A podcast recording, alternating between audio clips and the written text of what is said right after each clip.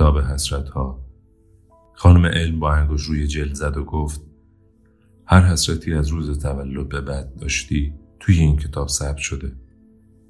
حالا بهت این اجازه رو میدم که بازش کنی. از آنجا که کتاب زیادی سنگین بود نورا برای باز کردنش اول چهار زانو روی زمین سنگی نشست. شروع کرد به ورق زدن کتاب. کتاب به فصلهای مختلف تقسیم شده بود که به ترتیب صفر، یک، دو، سه و همینطور یکی یکی بالا می رفتن. تا به سی و پنج می رسیدن. با پیشرفتن کتاب فصلها هم سال به سال طولانی تر می شدن. اما حسرت هایی که نورا جمع کرده بود اختصاصا متعلق به همان سال نوشته نشده بودند. حسرت ها توجهی به ترتیب گاه شمار نمی کنن و جابجا میشن. ترتیب این فهرست ها همیشه در حال تغییره. آهان آره خب فکر کنم منطقیه نورا خیلی زود متوجه شد که حسرتهایش از چیزهای کوچک و روزمره پشیمونم که امروز ورزش نکردم تا موضوعات مهم پشیمونم که قبل از مرگ پدرم بهش نگفتم دوستش دارم را شامل می شدن. حسرت ها ادامه دار بودند و پیش زمینه داشتند و در صفحات متعدد تکرار می شدن. پشیمونم توی گروه هزارتونم موندم چون برادرم رو نامید کردم پشیمونم که توی گروه هزارتونم موندم چون از خودم ناامید شدم. پشیمونم که تلاش بیشتری برای نجات محیط زیست نکردم. پشیمونم که وقتم رو صرف شبکه های اجتماعی مجازی کردم. پشیمونم که با نرفتم استرالیا. پشیمونم که وقتی جوانتر بودم بیشتر خوش نگذروندم. پشیمونم که اونقدر با بابا بحث و دعوا می‌کردم. پشیمونم که شغلی مرتبط با حیوانات نداشتم. پشیمونم که توی دانشگاه به جای فلسفه زمین شناسی نخوندم. پشیمونم که یاد نگرفتم چطور آدم شادتری باشم. پشیمونم که اینقدر احساس گناهکاری کردم. پشیمونم که یاد گرفتن اسپانیایی رو ادامه ندادم. پشیمونم که توی آزمون دروس پیش رفته رشته های علمی رو انتخاب نکردم. پشیمونم که یخچال شناس نشدم. پشیمونم که ازدواج نکردم. پشیمونم که برای خوندن کارشناسی ارشد توی دانشگاه کمبریج درخواست پذیرش نکردم. پشیمونم که سالم زندگی نکردم. پشیمونم که به لندن اسباب کشی کردم.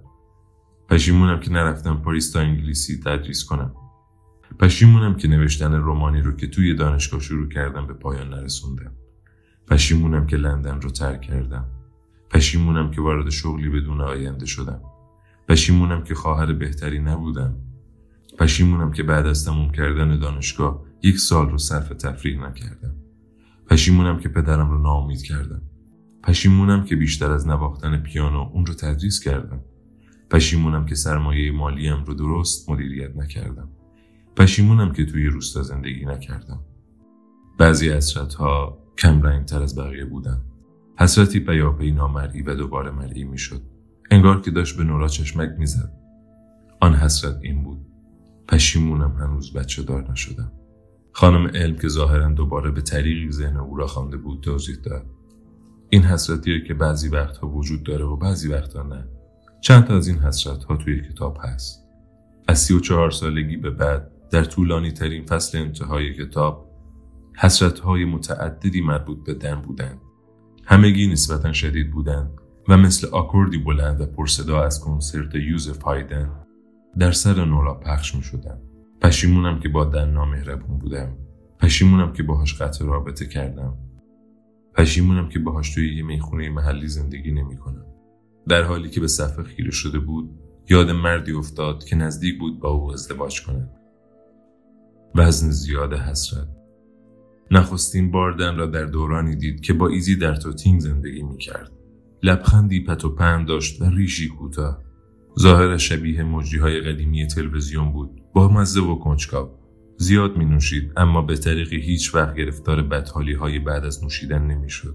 تاریخ هنر خوانده بود و دانش عمیقش از نقاشی های روبنز و تین تورتورا با رسیدن به سمت سرپرستی نیروی انسانی در شرکت تولید کننده شکلات های پروتئینی به سرانجام رسانده بود. با وجود این رویایی داشت و رویایش این بود که میخانه ای در روستا باز کند.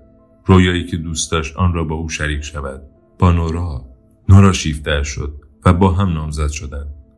اما ناگهان متوجه شد که نمی‌خواهد با او ازدواج کند.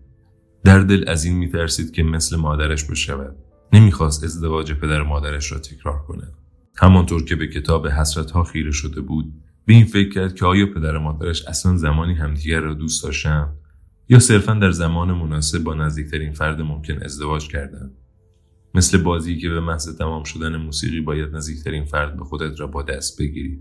نورا هرگز دوست نداشت در آن بازی شرکت کند. برتران راسل می نویسد ترس از عشق همان ترس از زندگی است و کسی که از زندگی بترسد مرده ای بیش نیست. شاید مشکل نورا همین بود. شاید فقط از زندگی کردن می ترسید. اما برتران راسل بارها ازدواج کرده بود و روابطی خارج از ازدواج داشت. بنابراین شاید نصیحتش در این مورد چندان معتبر نبود. مادرش سه ماه پیش از مراسم ازدواج فوت کرد. نورا به شدت متاسف و اندوهگین بود و با اینکه پیشنهاد کرد تاریخ ازدواجشان را عقب بیاندازند این کار به دلایلی هرگز انجام نشد. غم نورا با افسردگی و استراب و حس از کنترل خارج شدن زندگیش ترکیب شد. ازدواجش همچون آرزه این احساس آشوب به نظر می رسید و حس می کرد به ریل قطاری بسته شده و تنها راه شل کردن تنابها و آزاد شدنش این است که ازدواج را لغو کند. با این حال ماندن در بتفورد مجرد بودن لغو برنامه هایش برای رفتن با ایزی به استرالیا گرفتن کاری در مغازه ابزار موسیقی و آوردن گربه حسی دقیقا برعکس آزادی داشت. خانم علم گفت وای نه. و رشته افکار نورا را قطع کرد. تحملش برات خیلی سخته. ناگهان تمام احساس پشیمانی و درد ناشی از ناامید کردن دیگران و خودش و دردی که کمتر از یک ساعت پیش سعی کرده بود از آن فرار کند به جانش افتاد. حسرت های متفاوت با همدیگر ترکیب شدند. در واقع همانطور که به صفحه های گشوده کتاب نگاه می‌کرد انگار به دردی بدتر از زمان حضورش در بتفورد گرفتار شد.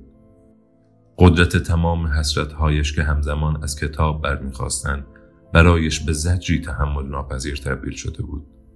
وزن اندوه و حس گناه و ندامت بیش از حد زیاد بود. روی آرنجهایش به عقب تکیه داد. کتاب سنگین را رها کرد و چشمانش را محکم بست. به سختی می توانست نفس بکشد. انگار که دستهای نامری دور گردنش حلقه شده بودند. متوقفش کن. خانم علم دستور داد. ببندش. کتاب رو ببند.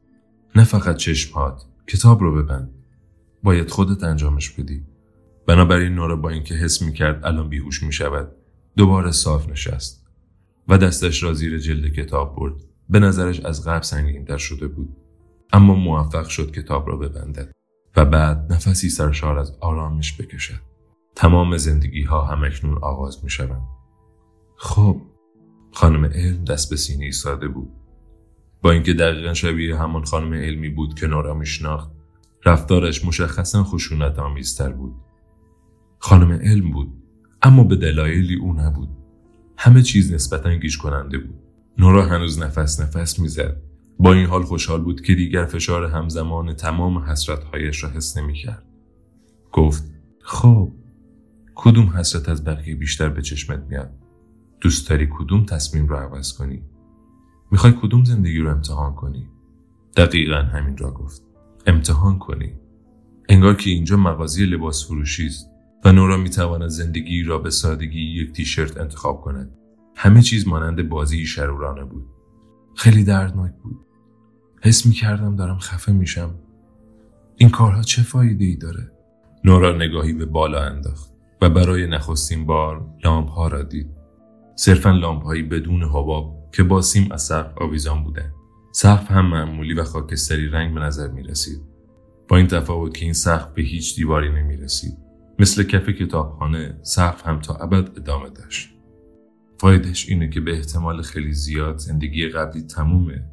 می‌خواستی بمیری و شاید هم همینطور بشه. جایی لازم داری که بری. جایی که موندگار بشی.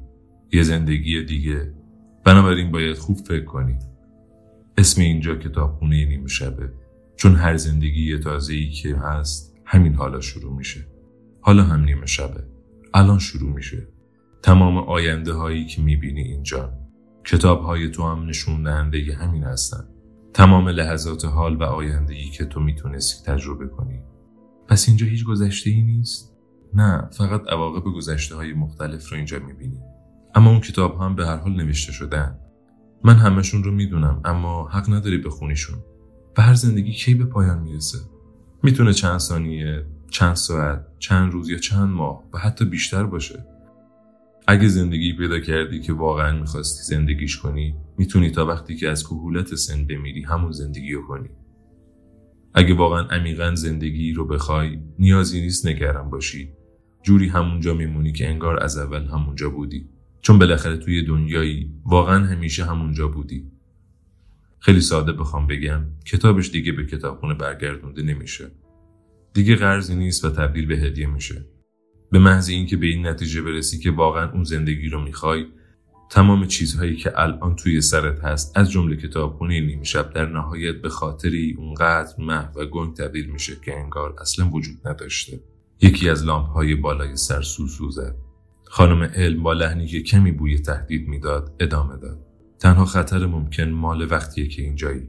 بین زندگی ها اگه میل به ادامه دادن رو از دست بدی روی زندگی اصلی تاثیر می‌ذاره و ممکنه به نابودی اینجا ختم بشه. اون وقت برای همیشه از بین میری. میمیری و دیگه به هیچ کدوم از این کتاب ها دسترسی پیدا نمی کنی. خودم هم همینو می‌خوام. می‌خوام بمیرم. میمیرم چون خودم می‌خوام. برای همین قرص های زیادی خوردم تا اووردوز کنم. می‌خوام بمیرم. خب شاید. شایدم نه. به حال الان اینجایی.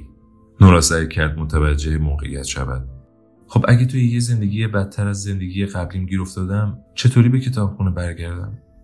ممکنه اولش حسش نکنی اما به محض اینکه کاملا احساس ناامیدی کنی به اینجا برمیگردی. بعضی وقتا این حس آروم آروم سراغت میاد.